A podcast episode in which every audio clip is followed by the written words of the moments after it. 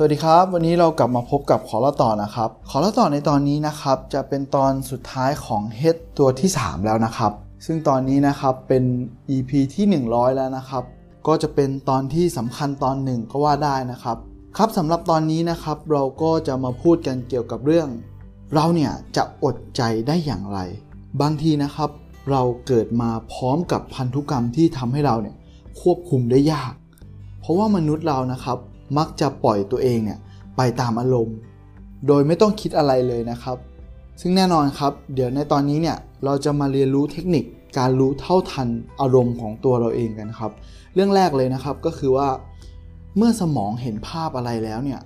ใจของเรานะครับ ก็ย่อมอยากได้สิ่งนั้น ดังนั้นนะครับ การดัดแปลงภาพ หรือการตัดสิ่งเล้า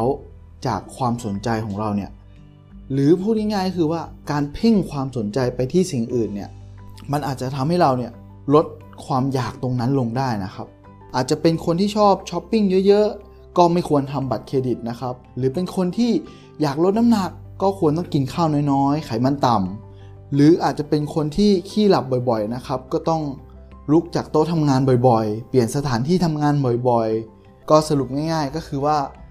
ถ้าอยากทำอะไรหรืออยากอดใจอะไรได้สำเร็จนะครับ เราก็ควรต้องสร้างไอ้ตัวกั้นความอยากของเรานะครับ โดยเพ่งความสนใจไปที่สิ่งอื่นสิ่งใดแทนนะครับ สร้างสภาพแวดล้อมเพื่อให้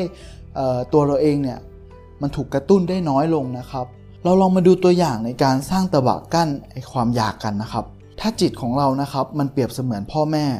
สมองของเราเนี่ยเปรียบเสมือนลูกน้อยของเรานะครับ ถ้าลูกน้อยของเราง่วงทั้งๆทที่เขาเนี่ยนอนมาทั้งวันแล้ว หรือว่าลูกของเรานะครับ หิวทั้งๆทที่เขากินมาทั้งวันแล้วนะครับ เราก็ต้องเป็นพ่อแม่ที่เข้มแข็ง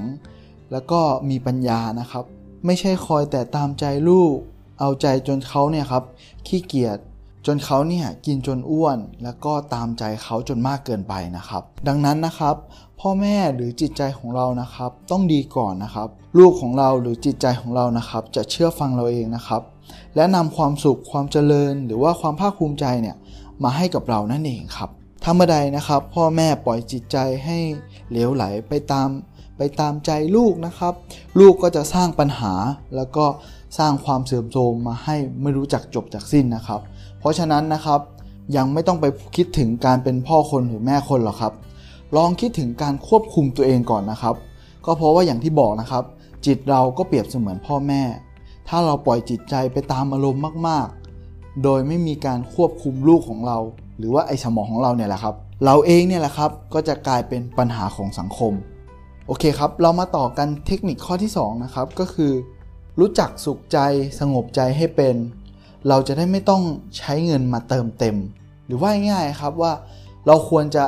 หาความสุขจากการที่เราเนี่ยไม่ต้องมีไปทั้งหมดทุกอย่างให้ได้ก่อนนะครับ เพราะว่าความเป็นจริงแล้วเนี่ยไม่ว่าเราจะมีเงินมากเท่าไหร่นะครับ มันก็ไม่สามารถมาเติมเต็มช่องโหว่ในจิตใจของเราได้นะครับ เพราะว่าไอสิ่งของหรือบริการต่างๆเนี่ยมันก็เป็นเพียงแค่การบรรเทาทุกข์ของเราชั่วคราวนะครับ คล้ายกับการการที่เรากินยาแก้ปวดนะครับ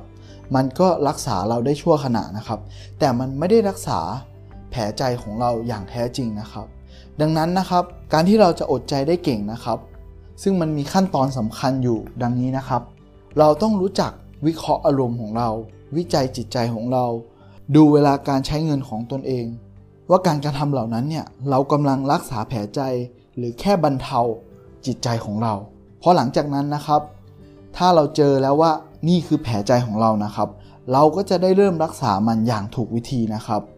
ซึ่งการรักษาเนี่ยมันก็ควรเริ่มจากการพัฒนาตัวเองจากภายในก่อนนะครับ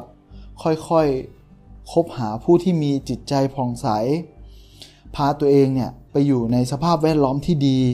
ปรับมุมมองความคิด ปรับทัศนคติ ผ่านการอ่านหนังสือ ผ่านการเรียนรู้เรื่องราวชีวิตของคนนะครับ ให้ในให้ไปในทางที่ดีนะครับ หรือแม้กระทั่งการปฏิบัติธรรม พื่อพัฒนาสติพัฒนาปัญญาของเรานะครับ ให้เราเนี่ยเข้าใจสิ่งต่างๆ ได้อย่างดีขึ้นนั่นเองครับ ครับเราจะมาส่งท้ายเรื่องราวของเฮดตัวสุดท้ายกันกับเรื่องนี้นะครับ เราทุกคนต่างเกิดมาเพื่อทำสิ่งต่างๆ ให้สำเร็จนะครับ อย่าลืมนะครับว่าตั้งแต่เราเด็กเนี่ยตอนที่เรายังเป็นทารกนะครับ เราก็ช่วยตัวเองไม่ได้ กว่าเราจะคลานได้ เดินได้ พูดได้ อ่านได้ เขียนได้ทำทุกสิ่งทุกอย่างที่ดูแลตัวเองได้นะครับ เราล้วนแล้วแต่ได้รับการสนับสนุน ได้รับการกำลังใจ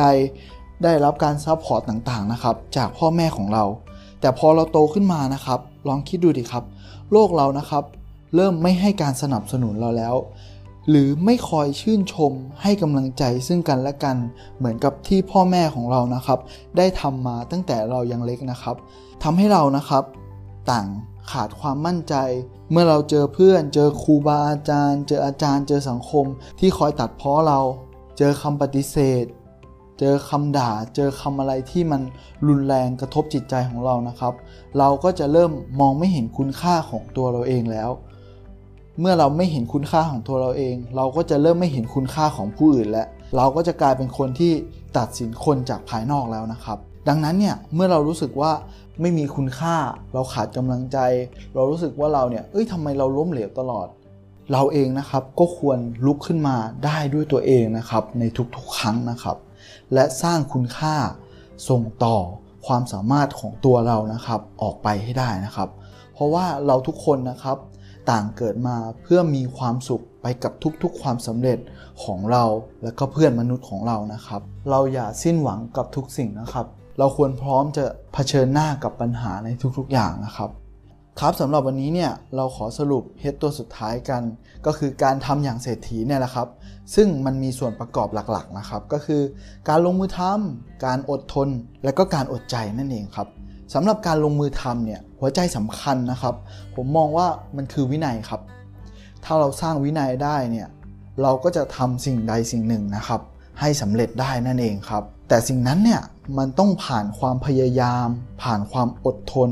อดกั้น อดทนกับความทุกข์ด้วยวิธีการที่เราเนี่ยกำจัดการผัดวันประกันพรุ่งให้ได้ จัดการมันให้เป็น แล้วก็อดใจกับความสุขของเราให้ได้นั่นเองครับด้วยการตัดสิ่งเล้าให้ได้ และหาความสุขจากการที่เราเนี่ยไม่ต้องมีทุกสิ่งทุกอย่างให้ได้นั่นเองครับครับสำหรับวันนี้นะครับก็ขอเราต่อก็ขอฝากไว้เพียงเท่านี้นะครับ แล้วเดี๋ยวพรุ่งนี้เนี่ย เราจะมาพูดถึงบทส่งท้ายกันนะครับ เกี่ยวกับการที่เราเนี่ยจะมีความสุขอย่างเศรษฐีนะครับ ครับสำหรับวันนี้ขอเราต่อก็ขอฝากไว้เพียงเท่านี้ครับ แล้วกลับมาพบกันใหม่ครับ สวัสดีครับผม